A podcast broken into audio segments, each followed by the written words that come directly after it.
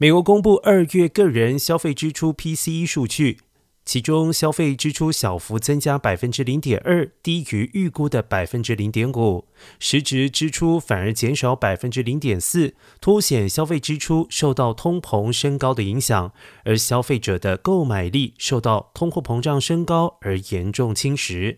通膨依然居高不下，也显示经济成长力道减弱。最近，美联储决策官员发言显示，几乎可以确定五月将升息两码。至于个人所得月增百分之零点五，符合预估，比一月时的百分之零点一增幅好转。